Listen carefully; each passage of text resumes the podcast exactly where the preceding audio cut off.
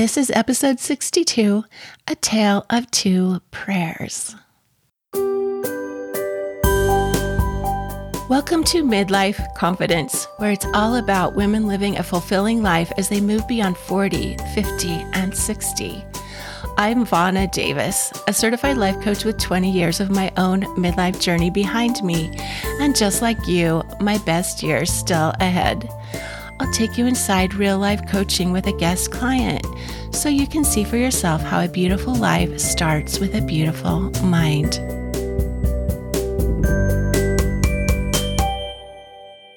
How do you know if you received an answer to prayer and did the right thing?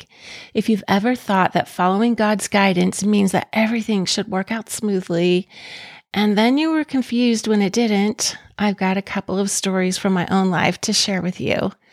I think about answers to prayer differently now, in a way that gives much more space for our real human experience along the way, and it allows for God to provide something even more meaningful than what we asked for. If you've been following me for a while, you know I care about our mind, our body, and our spirit, paying attention to all of them and integrating them so we're whole and well and strong. I think of our mind as the place where our body and our spirit come together. Specifically, the brain part of our body combines with something personal and powerful, some life force and intelligence that we can't see or measure, but is our eternal essence. And you know that I believe that our life was created by God for a purpose. He put us here with a mind, a body, and a spirit for a purpose. And the ultimate aim of our life is to understand what that purpose is and to do our best to fulfill it. For those of us who have faith in a personal God who's involved in our lives and invites us to connect with Him, that involves some communication with our Creator. So we do our best to seek and recognize those quiet impressions. And at the same time, we also use the agency that God blessed us with to make decisions and grow through our own choices. This is a beautiful and usually messy process of co creation, with God inviting us to co create our life with Him to balance His grace with our agency. So lately, I've had several conversations with friends and clients about prayer and receiving answers to our prayers, or even just having God help us out and trusting God and also trusting ourselves to show up in that subtle relationship, right? The most subtle and mysterious relationship that we have. And hearing other people's experiences about prayer has anchored my faith. So, since I appreciate that, I feel like I should also be willing to share. So, today I want to tell you the tale of two prayers from my life that addressed just one aspect of prayer that I think most of us wonder about sometimes. And that is this idea that if God answers your prayers and helps you out, then everything comes together and works out. I think we use that benchmark of everything working out well as evidence that, yes, that proves that God was in it with us and we were following the impressions we got. And so that all means that our prayer was answered. So let me tell you about our last two experiences moving. Let's start with my last one, our moving story. Four years ago this month in 2017. We had lived in Springville, Utah for 11 years in a white house on three quarters of an acre at the foot of the mountains. And during that time, all of our kids grew up and left home. So we were thinking maybe we should downsize and get out of debt and get a house that would be easier to maintain. And part of the backstory is that also during those 11 years, we had gone through some serious financial challenges with my husband working for a startup. So we definitely hadn't found the financial freedom that we had hoped and expected when we originally moved to Utah and bought that home. But we weren't seriously looking for a house. We weren't working with a realtor. We were just casually checking prices, seeing what was out there online for a couple of years, actually. But we never saw anything that we could pay less for and also wanted to live in. Well, the next thing that happened is my brother in law and his wife had also moved to Springville, the other end of Springville. And my husband, Mike, went to watch football with his brother, but they couldn't get the game on TV. So they started looking at houses in the neighborhood that were for sale. And he kind of fell in love with a certain home. And later he came home and told me about it. And then he took me there. The house was empty and we could just walk around in the yard. But I walked in the backyard and there was a stream and big trees. And it was just so peaceful and beautiful. I just loved it. But I had looked at the photos of the house inside online and I was not interested really in seeing anymore. There was too much work. I didn't want a big project. It needed to be updated. It was too big for two of us. It was too much money. It was totally the opposite of our goals. So I told Mike, I don't even want to see the inside. Well, unbeknownst to me, Mike just couldn't let it go. He kept looking at the house online. And then he saw they had dropped the price $20,000. And he said, We've got to go see it, at least just to let me get this out of my mind and know it's not for us. So I made an appointment with a realtor that afternoon. And when we got there, she said, Oh, by the way, this house is already under contract. Someone's buying it. So I almost turned around at that point, but we decided, okay, we're here. We'll go see what it's like. As soon as I walked in the house, I had that feeling, that feeling of awe and reverence, and like, this is the place. And I just felt at home there. Mike says he watched me walk around the house and he could tell that my whole attitude had changed. Even though it was true, that house I could see was a big project. It had black and pink splotchy granite squares on the counters. The white carpet was old, stained, and worn out. It really needed some love. And yet it just felt like the right thing. So now what were we going to do? We began praying about it, and I got such clear, strong impressions that we should go ahead and buy the house, do what we could to buy the house. It was like one of those times in my life where I actually got sentences in my mind. And that happened every time that I prayed and kept getting confirmed. So we found a realtor, we came up with a strategy. He suggested we put a lot of money on the line to prove that we were really interested in the house just in case the opportunity came up. It turned out that the seller had to close in four weeks by December 1st because they had this 1031 exchange thing happening. And the seller had already sold nine properties, and this was the last one. It was number 10, and it had to be sold to make this happen. And then the first buyer had some tax issue come up and asked for two more weeks. Well, immediately the seller said no thanks. And they took our offer because we were next in line. And suddenly we had a really crazy, intense four weeks. We had to get approved for a loan. We had to put our house on the market. And you know what that means like cleaning the house top to bottom, moving all the extra stuff into storage, all of that stuff. But much to our relief, we were able to sell our house to a cash buyer within a couple of weeks. And we closed on both the homes at the same meeting and moved in on November 30th. The whole time I felt this spiritual confidence, this confirmation, even though we were making a decision that was directly opposite of our goals, that it was the right thing to do. And even now, four years later, I was right about all that work. This house still is a project that we can't really afford to do all the big remodeling that we'd like to do. But I love living here and I'm looking forward to seeing those improvements. But we get to sit on our deck and eat our meals in the treetops overlooking a creek and leave our door open in the summer and sleep to the sound of the creek at night. We have a whole basement that's just perfect for our family and friends who want to come and visit.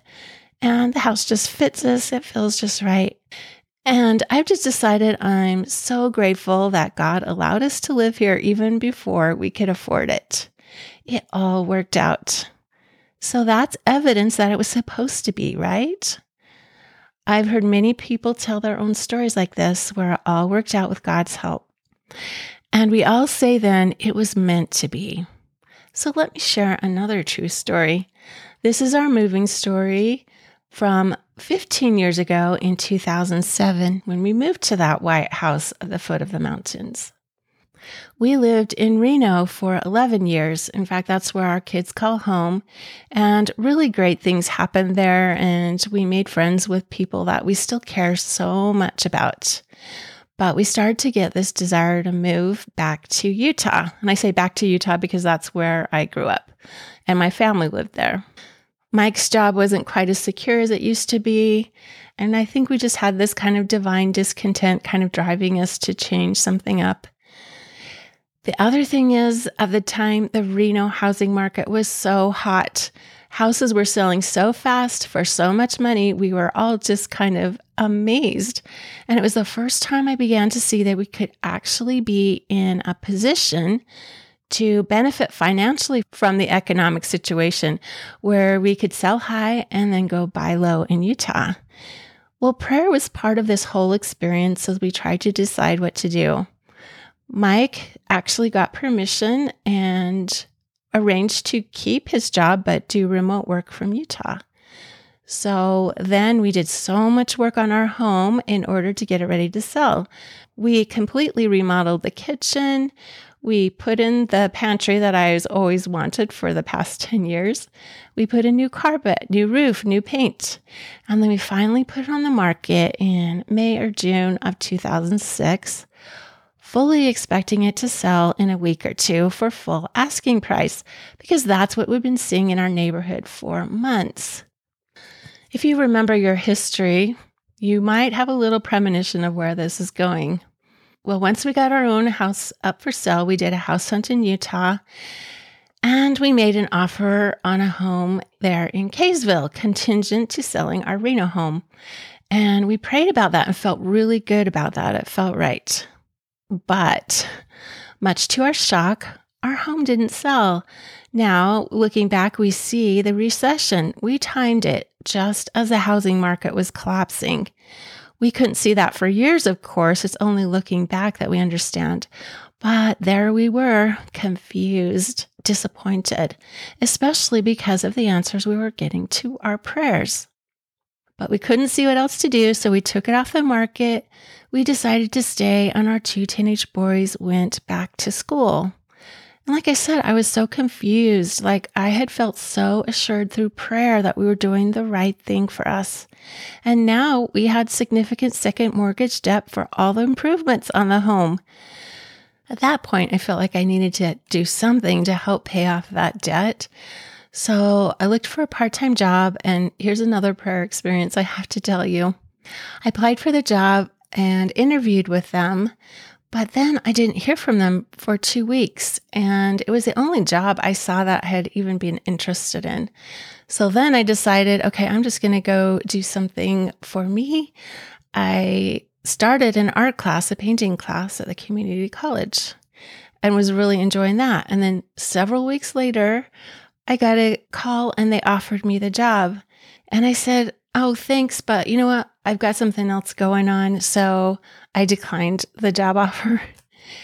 But as soon as I hung up the phone, I felt this strongest feeling of like almost dread, like you did the wrong thing. You need to call them back and accept that job. It was so surprising to me.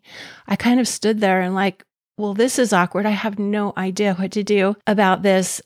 I went to my bedroom, gave a very intense and almost demanding prayer, wanting to know for sure what I should do.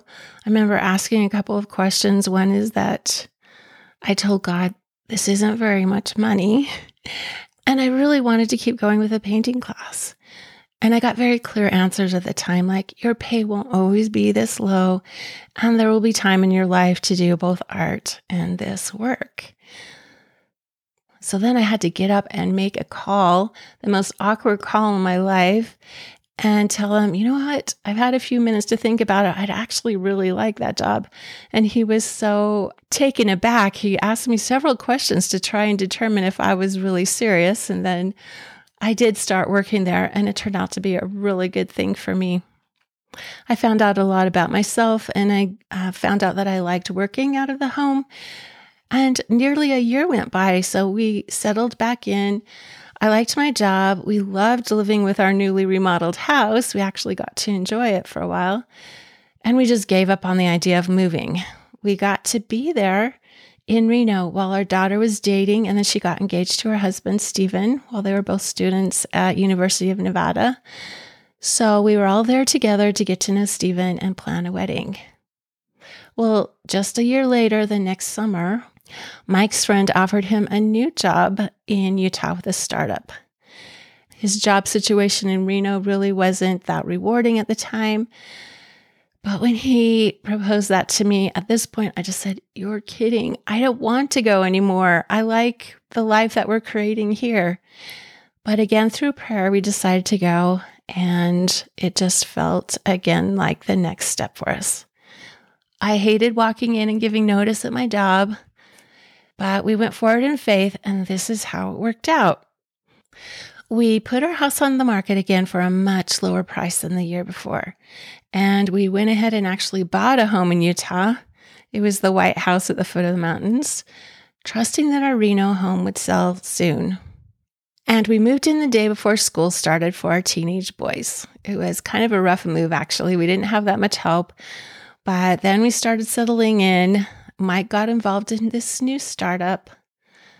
And the whole economic situation in the country still didn't have that label of recession, right? Still, everyone was trying to understand what was even going on. But our Reno home didn't sell. So, six months after waiting, we rented it out. We had renters in there for about six months and then they left. And a year later, our house still hadn't sold. So here's another prayer story along the way. I needed to go back to Reno to fix it up after the renters had moved out, and Mike couldn't come with me for some reason. So I just drove out there with one of my young sons.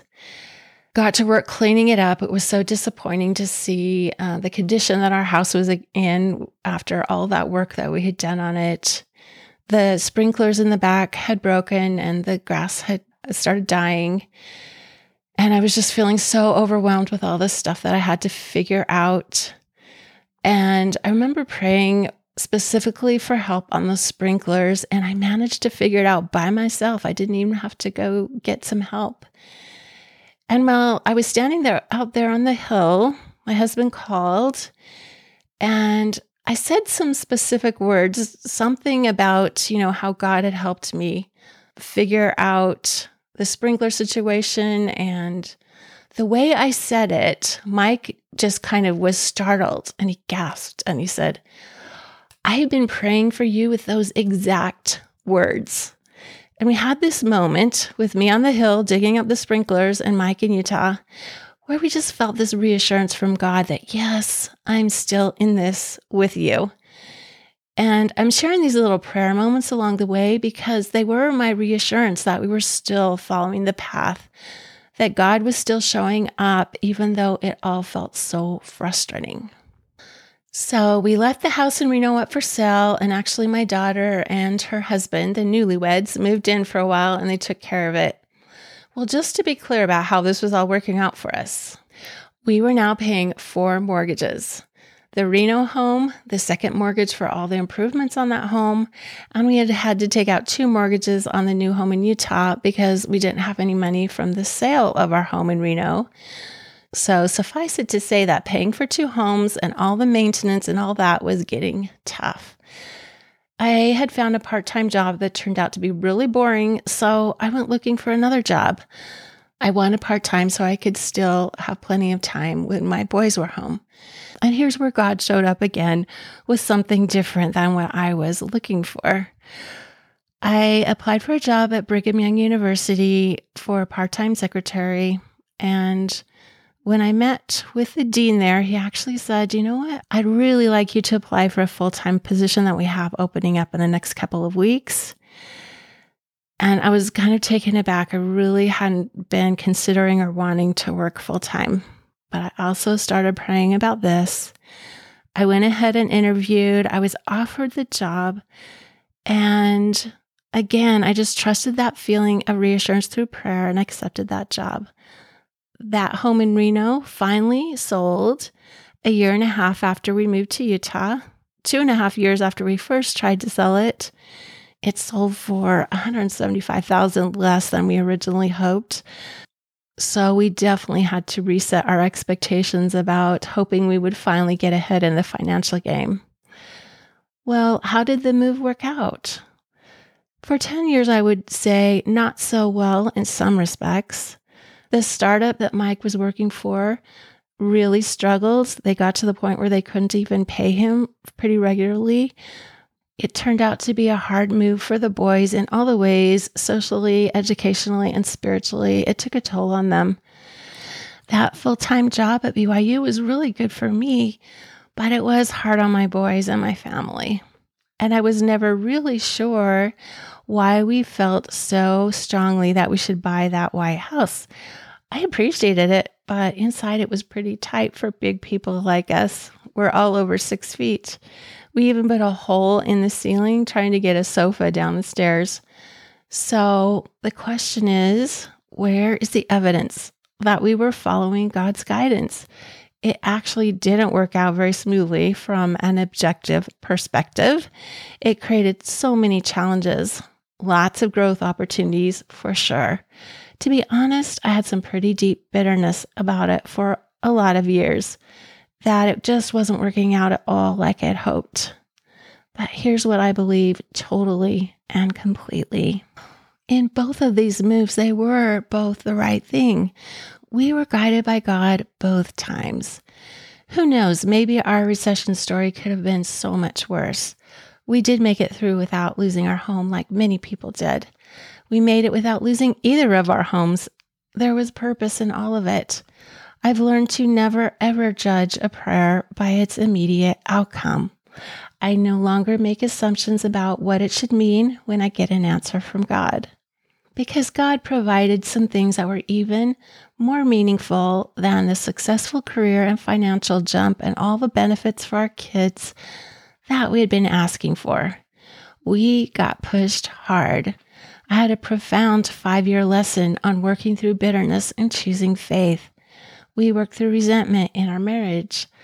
I was blessed to work with some fabulous people who I learned from. My life experience broadened so much. I found out I was capable of much more than I knew through work. It dramatically changed my self perception and my confidence. There were little gifts here and there. For example, I was working at BYU while my daughter was a student, and she would stop by and say hi and we'd chat in my office. And we lived close enough for her to bring her friends over. We loved eating dinner out on the deck of the White House with a beautiful view of the mountains. And best of all, we came to trust that we would be okay after all with God in our corner.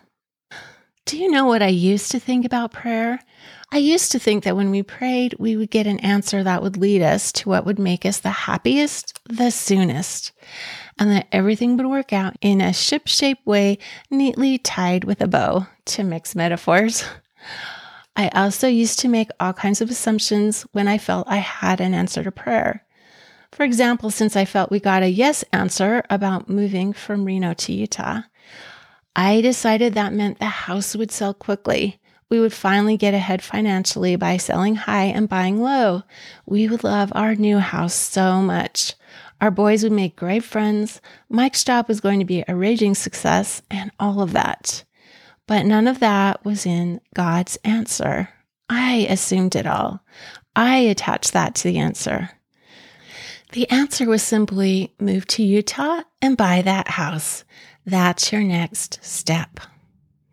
And the other thing I hear a lot, and I bought into myself for quite a while, is that if you follow an answer to prayer, you'll understand why it was the right thing to do. You'll see the reasons for it. Now, for sure, this is going to be true in an eternal perspective. I think we'll understand it all in the next life. But for now, we may not get it. It's interesting to listen to people come up with reasons for their prayer based decisions. Like we feel like we have to prove that God made the right choice for us. But now I just think I actually have no idea why God thought it was important for us to do some of this stuff, but I can find lots of reasons why I'm so grateful for it.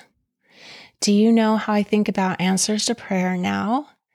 Now I see that the answer is the next step for us. Sometimes the next step is messy. Sometimes the next step is this is what you need to learn now. Sometimes the next step is this will strengthen your weak spots. God knows what we need the most now, and it's not always an easy, happy blessing, but a learning experience, which is, after all, what we came here for, isn't it? And for sure, it's always taking us in the direction of what will really bring us the most true joy in time. I shared this because I know often by midlife we've had some experiences with prayer that leave us a little unsettled, a little faith scarred, sometimes even feeling abandoned. When things that we've prayed for haven't worked out yet, or we don't even sense an answer at all yet, and maybe wondering why we don't have the formula for getting clear answers to prayer locked down by this time in our life. So I leave you with these experiences that I've had and I'm sure you've had your own prayer experiences too. I hope this helps reassure you that this is how it's supposed to be. Nothing's gone wrong when everything doesn't work out easy as pie when you follow those impressions from the Spirit. It's little leaps of faith as we trust more and more in the wisdom of God. He set it up this way for spiritual growth. It's supposed to be subtle. That keeps our spirits from getting lazy because we have to be so quiet and so intentional and so open and so patient in this process. And this relationship of trust that we're building with God goes two ways. We're learning to trust Him, but we're also learning to let Him trust us to make decisions and to learn through it. So, especially if you're in the stage of seeking a purpose that is in line with what God has in mind for you, and wondering if He has a mission for you, I offer these four things that I learned. Number one, answers to prayer are not a promise of immediate reward, but are the next step for you. Second, answers to prayer don't have to work out smoothly to be the right answer. Third, answers to prayer may not have obvious reasons for why they're the right thing. And fourth, we may get much more meaningful things than what we were asking for. I feel like now in midlife, we can understand our prayer experiences in a more seasoned way that builds our spiritual confidence. Be peaceful, be powerful, and love your radiant heart. And I would love it if you would share this with a friend. Remember, I do one on one coaching with women in midlife you can get in touch with me at Vana at midlifeconfidencecoach.com, and that is in the show notes. Take care until next time.